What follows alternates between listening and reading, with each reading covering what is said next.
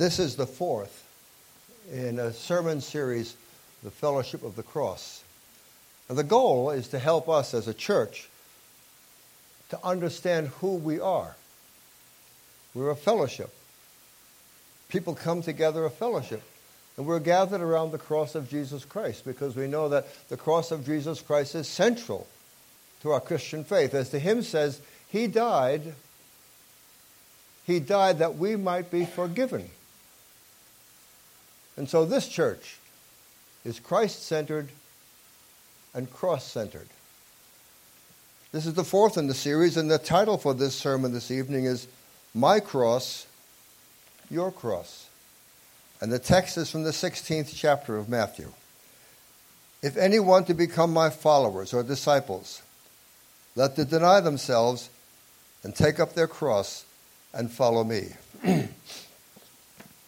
A number of years ago, my cousin Janet's husband Larry had a stroke.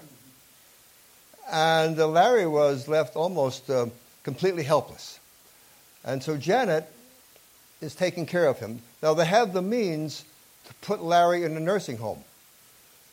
But Janet loves him, and Janet decided to care for him at home. From time to time, my sister Gladys and her husband Tom come to Janet's house to take care of Larry so that Janet can get out of the house, get to get a break, and go visit her family.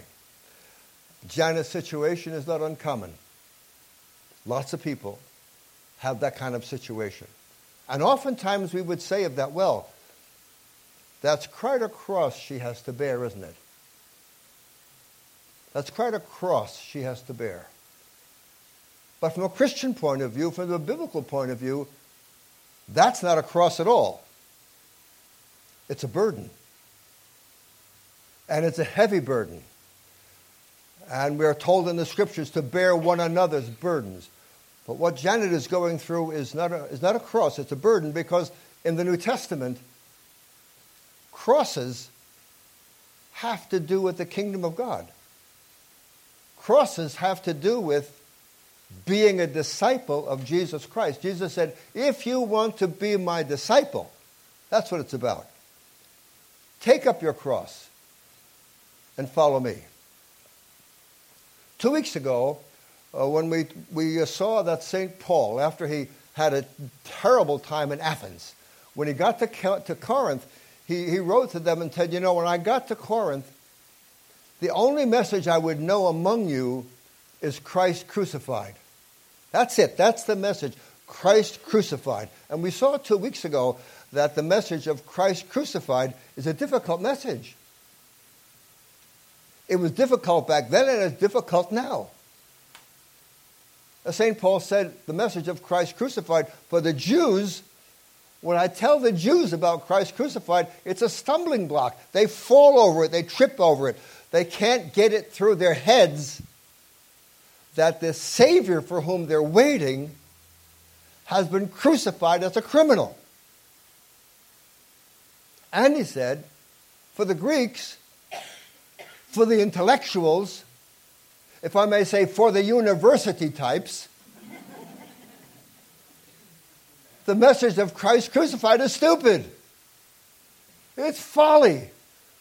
Who ever heard of a crucified criminal being anything at all?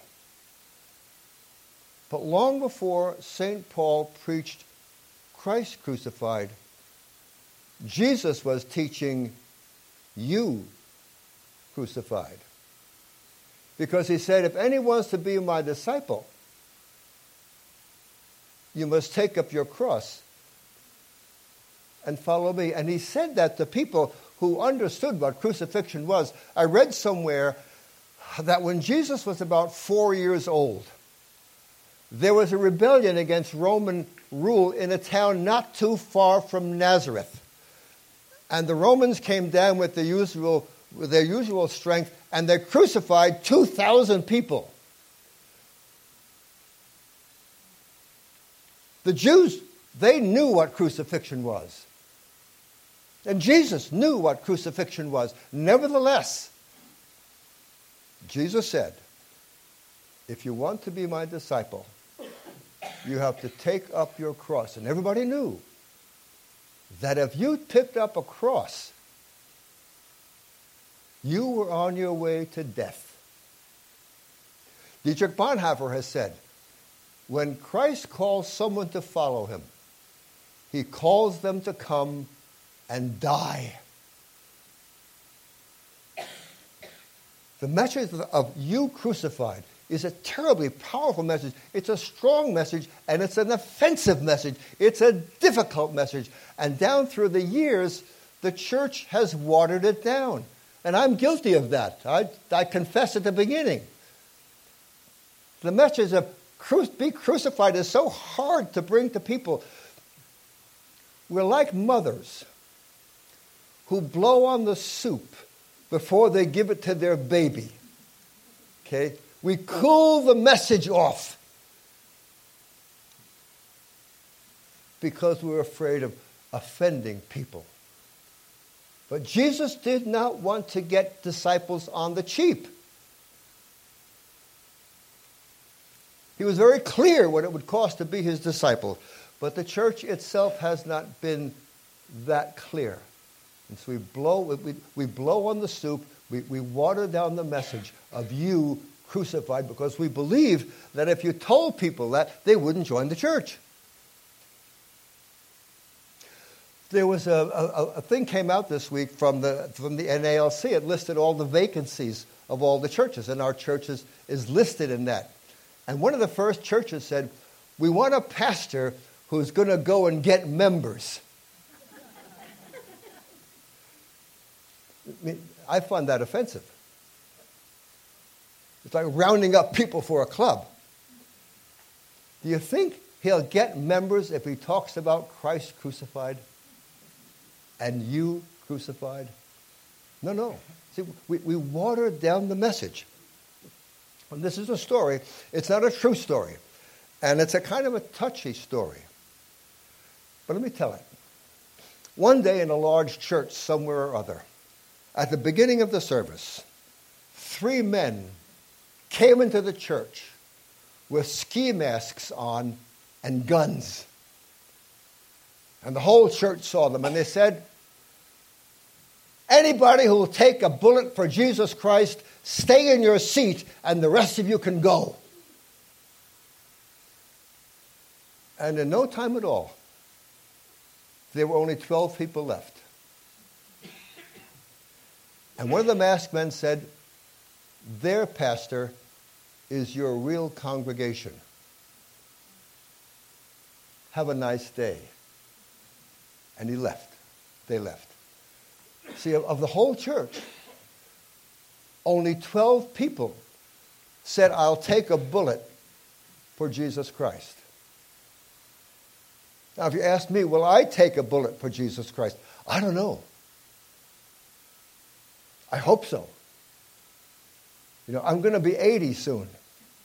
So that's not such a bad thing, right?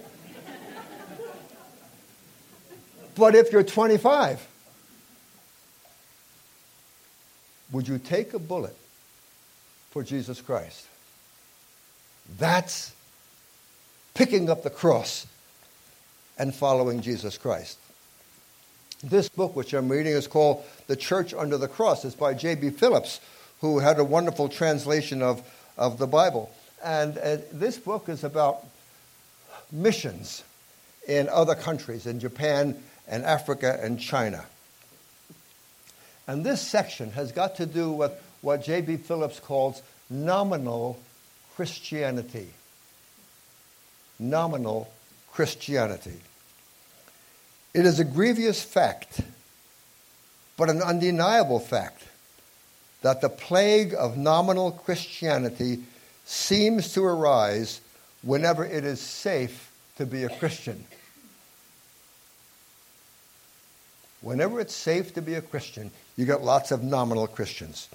As soon as there appears a cost or risk in becoming a follower of Christ, those who are Christians in name only are quickly shown up for what they really are. There are some who come to the edge, as it were, and then they draw back. No, they say. We cannot pay the Christ. We cannot pay the price. Let us just be good church members and law abiding citizens, then nobody will be offended. But there is no cross in their message, no living Savior in their testimony. Africa is full of such Christians. And then this we wonder sometimes just what kind of a gospel we have been preaching. Perhaps a cheap variety that costs nobody anything. Discipleship on the cheap. That's what the church has preached. So tonight I'm not preaching that. Who'll take a bullet for Jesus? You don't have to raise your hand. I see hands. That's the cost of discipleship. Now, when Jesus said to take up your cross and follow him, he did not mean that everybody had to die a violent death. Uh, Jesus died a violent death. Stephen died a violent death. Peter died a violent death. St. Paul probably died a violent death. St. Francis died in bed. Martin Luther died surrounded by his friends. But around the world today, someone has estimated there are about 100 million Christians who are in danger of persecution and death simply because they are Christians, mainly in the Middle East. For them, taking up the cross is very dangerous. Jesus said, Take up your cross. Now, on, on the, the simplest way, we've done this, haven't we? See, I, you got a cross? I got this one for being a spiritual director at Via de Cristo. It says on the back, Christ is counting on you. I never wore a cross before. I asked you to wear a cross to identify with the cross of Jesus Christ, which is the theme of these sermons. And I'm going to wear a cross from now on. I'm going to identify myself somehow publicly with the cross of Jesus Christ. That's the easiest way to, to take up your cross. Just wear one. And don't be ashamed of it. And when you're asked about it, what an opening that is to give a witness and testimony. St. Paul said, I'm not ashamed of the gospel, and I'm not ashamed of the cross. Now, when, when Jesus said, Take up your cross, he didn't give a lot of explanation as to what that meant. Except for this. He said, Deny yourself. You have to deny yourself and take up the cross. You have to say no to yourself. And that's really hard. It's really hard to say no to yourself. Now, we talked last week of how we are both saints and sinners. You remember that? We're at the same time saints and sinners. Uh, uh, we're saints who sin. That's it. And that sinning part is the part that you have to say no to. Because we all have that part in us yet. For many years, Val and I have been using this book for our daily devotions. It's called My Utmost for His Highest my Best for His Glory. Anybody know this book? Some of you do. It's a wonderful book. It's by Oswald Chambers. It was written for people going to a Bible training school. It was also some meditations he gave at the YMCA. We use it every day for our morning devotions. We sing, we read, we pray, we have a time apart when we pray, and we've learned a lot from this book. And I think the most important thing we learn from this book is Oswald Chambers says that Christians must give up all rights to themselves. You have to think about that. You give up all rights to yourself. You have no right to yourself. You have no right to anything. Now, those of you who have been, who's been in the military? Okay, one or two. Well, you know in the military, when you go in the military, you give up all rights to yourself, don't you? You don't do anything by committee. You just follow orders. And Chambers says Christians who want to take up the cross have got to give up all rights to themselves. And Jesus, our Savior, he gave up all rights to himself. He gave up all rights to his life. We talked three weeks ago about how Jesus voluntarily went to the cross. He said, We're going. Let's go up to Jerusalem. And he walked in front of the disciples, and they were scared because it seemed that he was eager to die. And then in the Garden of Gethsemane, as he sweat blood and prayed, and Father, if it be possible, let this cup pass from me. It seems that he was trying to reclaim his rights to his life. He'd like to have his life back. And he prayed and prayed. And then, as the Gospel tells us, when, when the, the, the line of torches came up the hill coming to get him, he, he had made up his mind. He gave up all rights to himself. And he said to his disciples, Let's go. My betrayer is at hand. To take up the cross is to give up all rights to yourself. Now, let me tell you how that works for the Solbergs. Um, you, you, know that uh, we came back about five months ago after uh, a year in Sao Paulo, Brazil, at the Fellowship Community Church. One day the phone rang, and people said, Would you please come and serve our church in Sao Paulo? I didn't want to go. Not interested in going to Sao Paulo. We have a nice home. We're surrounded by friends. I can play all the golf I want. Why go to Brazil?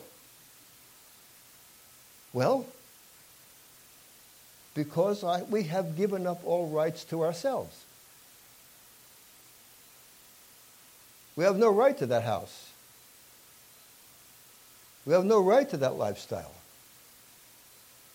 I have no right to that golf. I have no rights at all. We didn't want to go, but we went. And it was wonderful. We're glad we went. We were blessed because we went. And Jesus said, He who loses his life finds it. And we found it in Brazil. Because when you give up all rights to yourself, God blesses you abundantly. Sometimes taking up your cross isn't that bad. Once you surrender, that's key to it. Now, there's another side to this about taking up your cross, and that's in the side of morality. I think, I think most of us have our favorite sins, don't we? I don't have to raise your hand on this. But I think most of us have our favorite sins. We hate the sins we love, and we love the sins we hate. But when you're in the fellowship of the cross, you're not entitled to your sins. You just, you're just not allowed to have them. You have to let go of them. You know, we're not, we're not entitled to our anger. We're not entitled to our envy. We're not entitled to withholding forgiveness. We're not entitled to our jealousy. We're not entitled to our lust. Can you say that word here? You know, studies have shown that Christians, even here in the Bible Belt, Christians purchase pornography at the same rate as non Christians. Can you believe that? It's true. We're not entitled to that. We're not entitled to our sins. We need to struggle with the sins that we love and give them up because we're not entitled to that kind of life. About 20 years ago, I discovered that I was an angry person. If you ask me, what were you angry at? I wasn't angry at anything. I was looking for something to be angry at. Make any sense to you? I learned it from my father. My God bless my dad. My dad was an angry person. And I was an angry person. People didn't know. Val didn't hardly know. And then one day the Holy Spirit showed me wow, you're really an angry person. And the Holy Spirit took that anger away from me. It was hard because I was used to getting angry all the time. All the chuckles mean that I have friends here, right? I have friends. Some, it's, it, it's just like a script. Something happened, you pick up the script, and it says, now get angry. But I had to put the script down. It's been the wonderful 20 years. Jesus said, take up, take up your cross and deny yourself. And that's at the heart of the fellowship of the cross. Now, we have this slide. Now, I see, all, of all that I've said is kind of, it's kind of heavy, isn't it? It's kind of oppressive, but it's not meant to be oppressive. Because taking up the cross and denying yourself is the pathway to life. Why is it? Why is it that New Year's resolutions fail?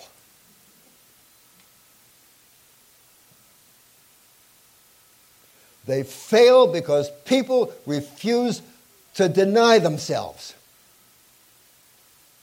And the things that they want to set down, they pick them up again. And they say, well, next year, New Year's, I'll try again. New Year's resolutions fail, and we all know what that's like because we don't deny ourselves. Someone has said that taking up the cross and denying yourself is like, is like taking a plant and cutting off the imperfect buds so that a more perfect bud may grow. Pruning a tree must hurt the tree.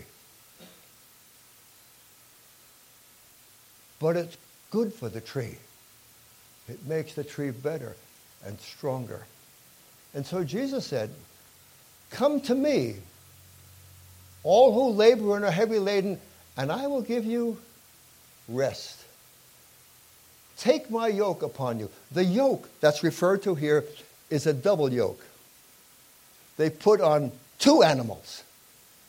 And Jesus is saying, I've got half of it. You take the other half. And we'll go through life together. We'll pull that yoke together. We'll take up the cross together. I'll help you deny yourself. Take my yoke upon you and learn from me.